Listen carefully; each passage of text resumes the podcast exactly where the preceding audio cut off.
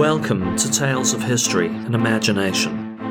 Eccentric Tales from History by Simone Whitlow.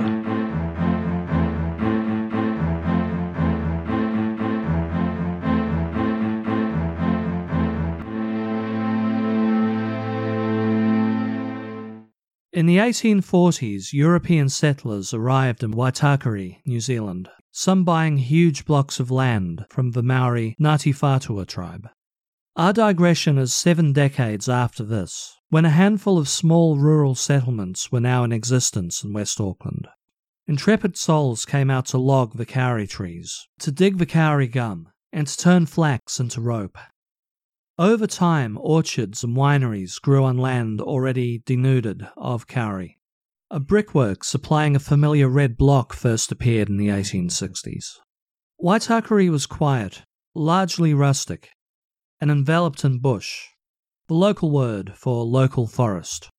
Now, on those red bricks, it is 1910 and a couple of young kids are out exploring the mangrove swamps in a small, leaky rowboat. Mangroves like this are still out there now, though the creeks, streams, and inlets, well, they were much deeper then as a general rule. With little expectation of finding anything man made, these two kids pushed on through twisting, convoluting waterways till they stumbled across an archway made of those red clay bricks. Someone had tunneled into the shoreline, cutting a small harbour just beyond the arch. Beyond that, an orchard full of apple, plum, and pear trees. Further tunnels were cut into the shoreline, containing storerooms for apples, a fairly rudimentary shack, and a library. Docked up was a seaworthy vessel called the Awatea, and on board a man presumed dead for close to a decade. Now, this man is a diversion from our main tale, but he's worthy of a little explanation. Henry Swan was born in Gateshead, England around 1856. Born to wealthy railroad investors, Henry wanted for nothing growing up. He studied law and on graduation went straight into partnership with the firm Arnott and Swan. He worked at Arnott and Swan till the mid 1890s and afterwards packed up and moved to New Zealand with his wife Edith. Now I can't say for sure what he wanted out of New Zealand but Devonport on Auckland's North Shore. Even now, a village with more than its share of Victorian English charm, wasn't it? Henry became increasingly restless, and in 1901 bought the Awatea. One reason for buying the boat, in 1895, an American adventurer named Joshua Slocum set off on a record breaking voyage in his own sloop. A little over three years later, he returned, becoming the first person to circumnavigate the world alone. His book, Sailing Alone Around the World, retold Slocum's voyage. In 1901, this book was quite a popular new release. Sir Henry Swan announced to Edith he was following in Slocum's footsteps. Little did his friends or family know, but he'd quietly bought 69 acres of land near Henderson Creek. He sold all but 13 acres of it, of which he kept for himself. And while Henry's friends and family all thought he was lost at sea, he was there, living the simple life. He toiled in his orchard, crossbreeding fruit trees. He read his books. He swam in the creek. And when word got out there was a hermit in the creek, curious visitors started to show up. Henry, it turns out, enjoyed their company. He made friends in the area and started to dig further into the embankments to make a wading pool where local kids could learn to swim. A fire and later flooding wrecked much of his orchard, library, and shack in the 1920s. Henry Swan continued to live on his boat beyond the brick archway till his death in 1931, aged 75. Edith lived on till 1940 in Devonport, apparently none the wiser as to her husband's fate. I mention Henry's tale as, though the water is long gone, a portion of the arch remains along Central Park Drive in Henderson. When I used to teach at a West Auckland high school, I would pass the arch most mornings. And when I have explained the origin of Swan's Arch to a couple of friends, they were mostly surprised and had never heard the tale before, although everyone knows the landmark. So, to any curious Westies out there listening, there you go. But Henry Swan is also an example of pseudocide, the practice of faking one's own death to begin life anew. New Zealand has, it turns out, a few notable tales to tell on that subject. Take, for example, Grace Oakeshott. Grace Oakeshott was born in Hackney, England, in 1872, to Elizabeth and James Cash. The Cash family were upwardly mobile, James making a good living selling stationery. They were also progressives who believed women deserved many of the same opportunities as men, education included. Because of this, Grace and her sisters received a good education, and Grace would go on to study at Cambridge University for a year in 1893. At this point, Cambridge had begun admitting women, but not yet allowing them to gain any qualifications for their hard work. They could only sit an exam referred to as a little go, and presumably could tell people that they had given university a little go having done it. In the years following Cambridge, Grace became involved in activism. She was briefly a teacher, but then became a factory inspector for the Women's Industrial Council, a group concerned with women's wages and workplace safety.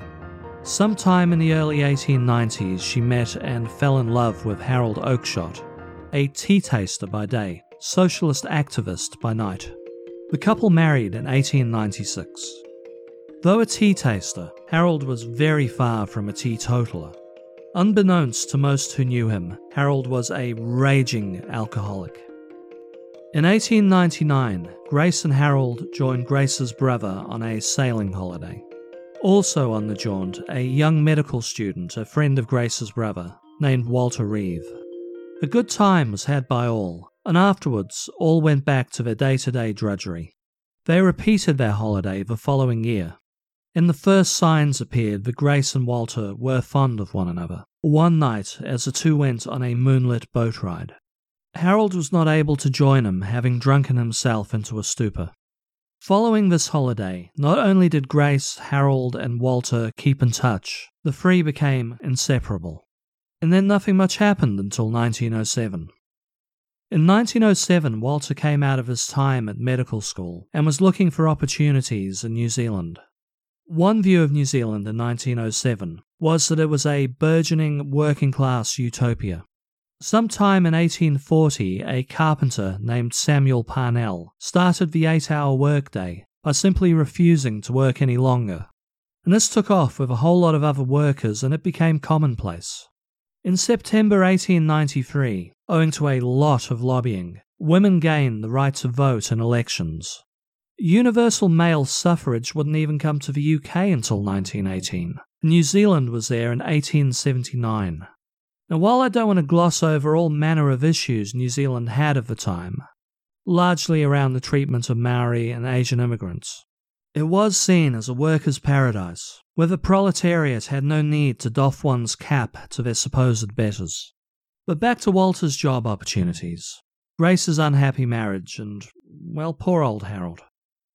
Grace had by then fallen in love with Walter. She wanted nothing more than to move to New Zealand as well.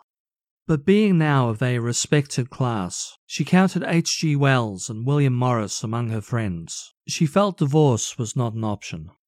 On August 27, 1907, Grace travelled to Brittany in France for a holiday. One day, and for some reason I imagine as a stormy, inky dark night, the water frigid and crashing hard on the beach. Uh, but this was in summer, and I have no idea if it happened in the night time or the daytime. Grace folded her clothes on the beach, went out for a swim, and was never seen again. Now, Joan Reeve, on the other hand, newly wedded to Dr. Walter Reeve, appears to have swum to the next beach, got dressed, met her husband, and on 26 September boarded a ship, first for Australia and then to New Zealand. Joan and Walter settled in Gisborne. They had three children together. Joan became involved in local activism, earning an MBE for her hard work. Joan Reeve, formerly Grace Oakeshott, died of multiple sclerosis, 11th December 1928. And at the very least, it can be said she had two decades of wedded bliss with the man she loved. My final case study is altogether far murkier Take a quick break, and we will come back to that, but we needs must first come back to the Reeves. Now, New Zealand was the first nation to give women the right to vote in democratic elections. One major reason for this was since the 1880s, there had been a big push to ban alcohol by the women's Christian temperance movement. While some politicians were pushing for the enfranchisement of women from the late 1870s, primarily due to the influence of utilitarian thinkers like John Stuart Mill, there was a faction swayed by an opposition to the demon drink and a few others were likely populists who recognised women were a large potential voting base for them. When women got the right to vote in 1893, under a Prime Minister, well, technically Premier, named Richard Seddon, while he was a former pub landlord and prohibition did not naturally follow. In December 1917, the prohibitionists did get a partial ban. A law passed which forced bars to close at 6 pm now, this had a range of unexpected side effects. First, the publicans were relieved by this law, as this meant an end to the meddling of the prohibitionists. Second, it caused the six o'clock swill. Most drinkers finished work at five, rushed to their locals, then tried to force an evening's worth of booze down their necks in the space of an hour. One could guess how that often worked out. And third, it created opportunities for petty criminals to make easy money by setting up sly grogs and beer houses, after hours bars, and suburban homes. For the following five decades, the sly grogs operated, catering to ship and dock workers, beatniks, rugby league players, boxers, rich folk who liked to slum it, and career criminals. These secretive clubs were, it turned out, also instrumental in embedding organised crime networks in New Zealand. And the six o'clock swill was very much a thing on December 7th, 1963, when Eric Lewis, a landlord, banged on the door of 115 Bassett Road, Remuera. He was there to collect the rent from the tenants, and when nobody answered, Lewis dodged a growing pile of milk bottles and unlocked the door. Upon cracking that front door, the landlord was hit by the stench of two bodies on the turn. In the front bedroom, the bodies of Kevin Speight, a 26 year old sailor, and George Knucklehead Walker, a 34 year old with a reputation as a gangland enforcer. Both men had been shot to death by a Reising submachine gun, as unreliable a gun as you could hope for in the early 1960s. This was evidenced by the fact that only six bullets were found in the victims. It's thought the gun jammed at this point.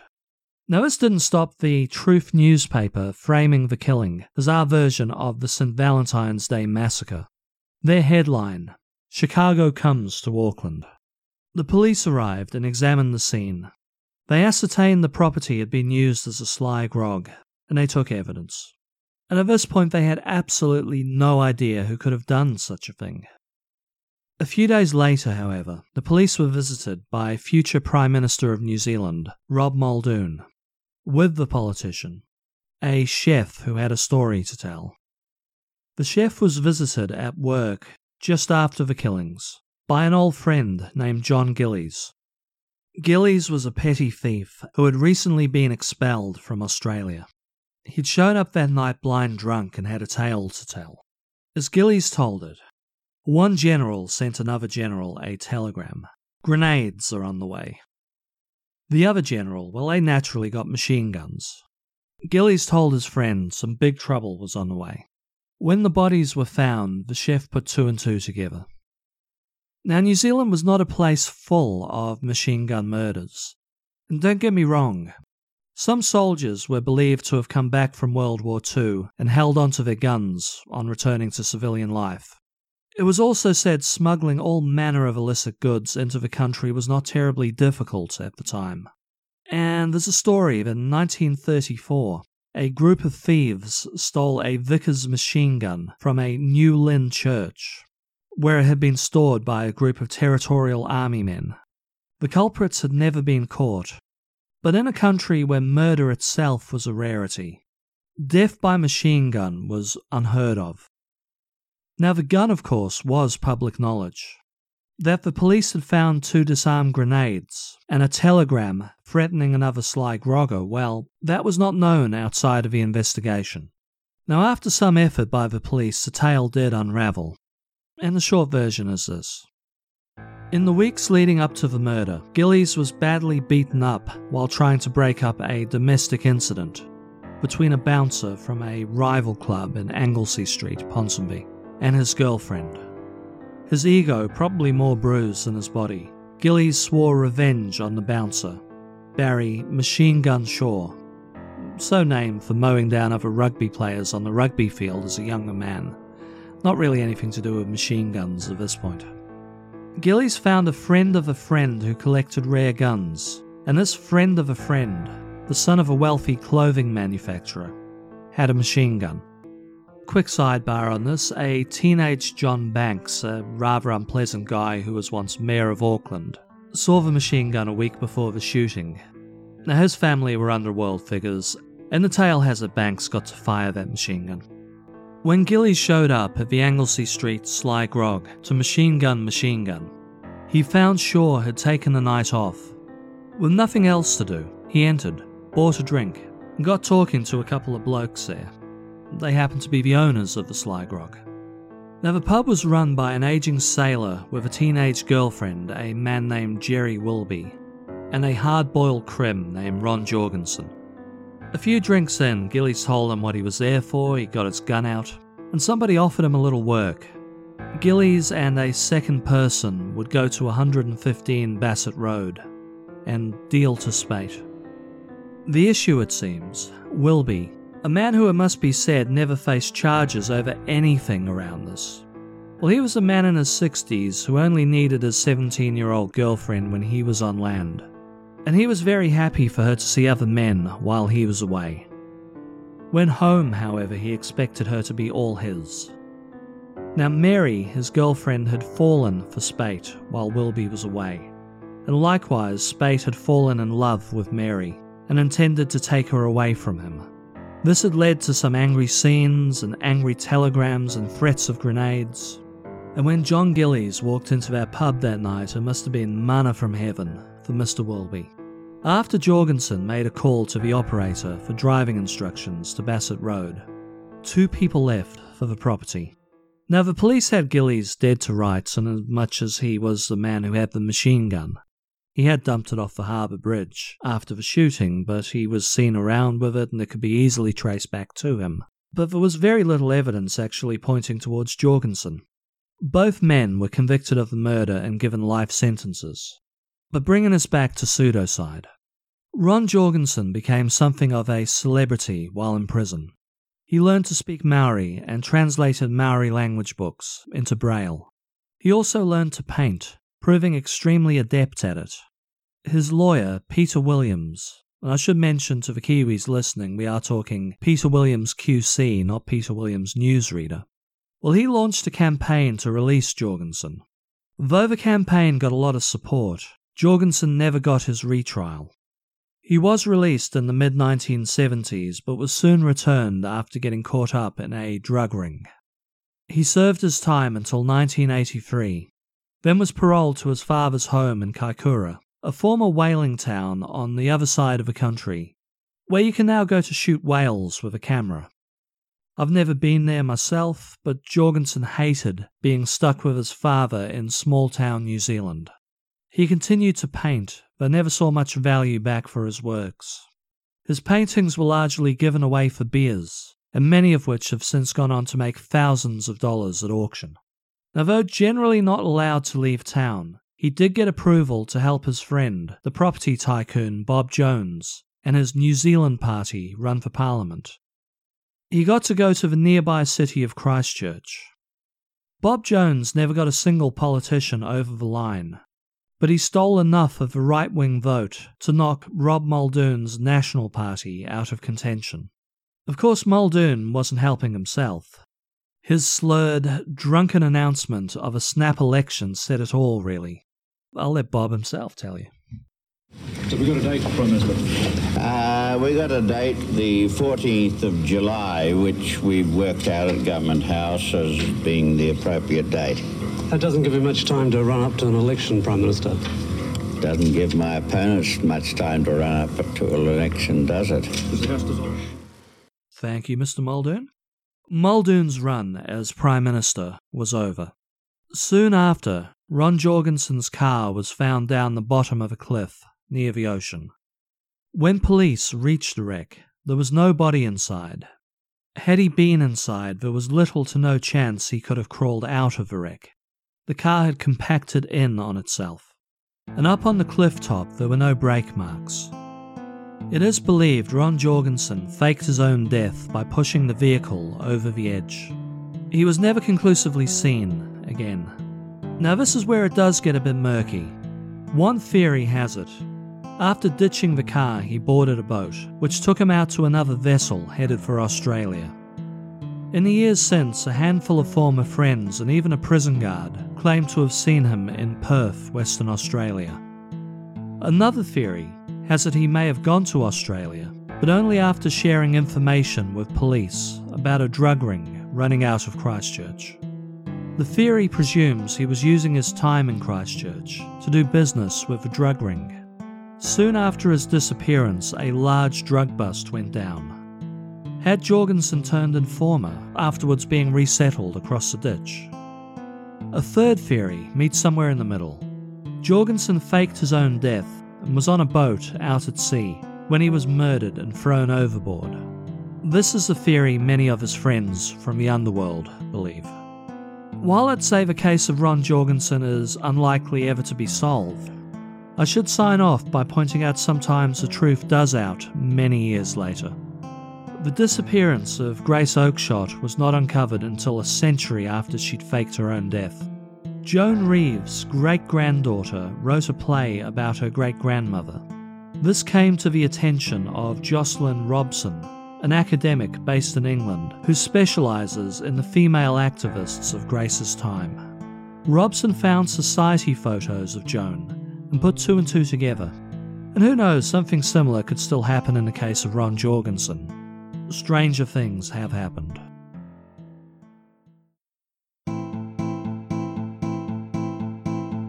Thanks for listening. This has been Tales of History and Imagination.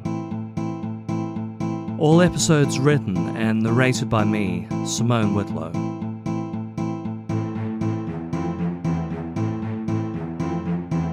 All music, yours truly. Visit the show at historyandimagination.com. You can follow me on social media, links in the show notes, and get access to exclusive bonus content via my Patreon, also in the notes. If you enjoyed the show, please leave a like on your podcatcher of choice and share the episode as word of mouth is the best way to help shows like this grow. Love to see you back in two weeks' time for more tales of history and imagination.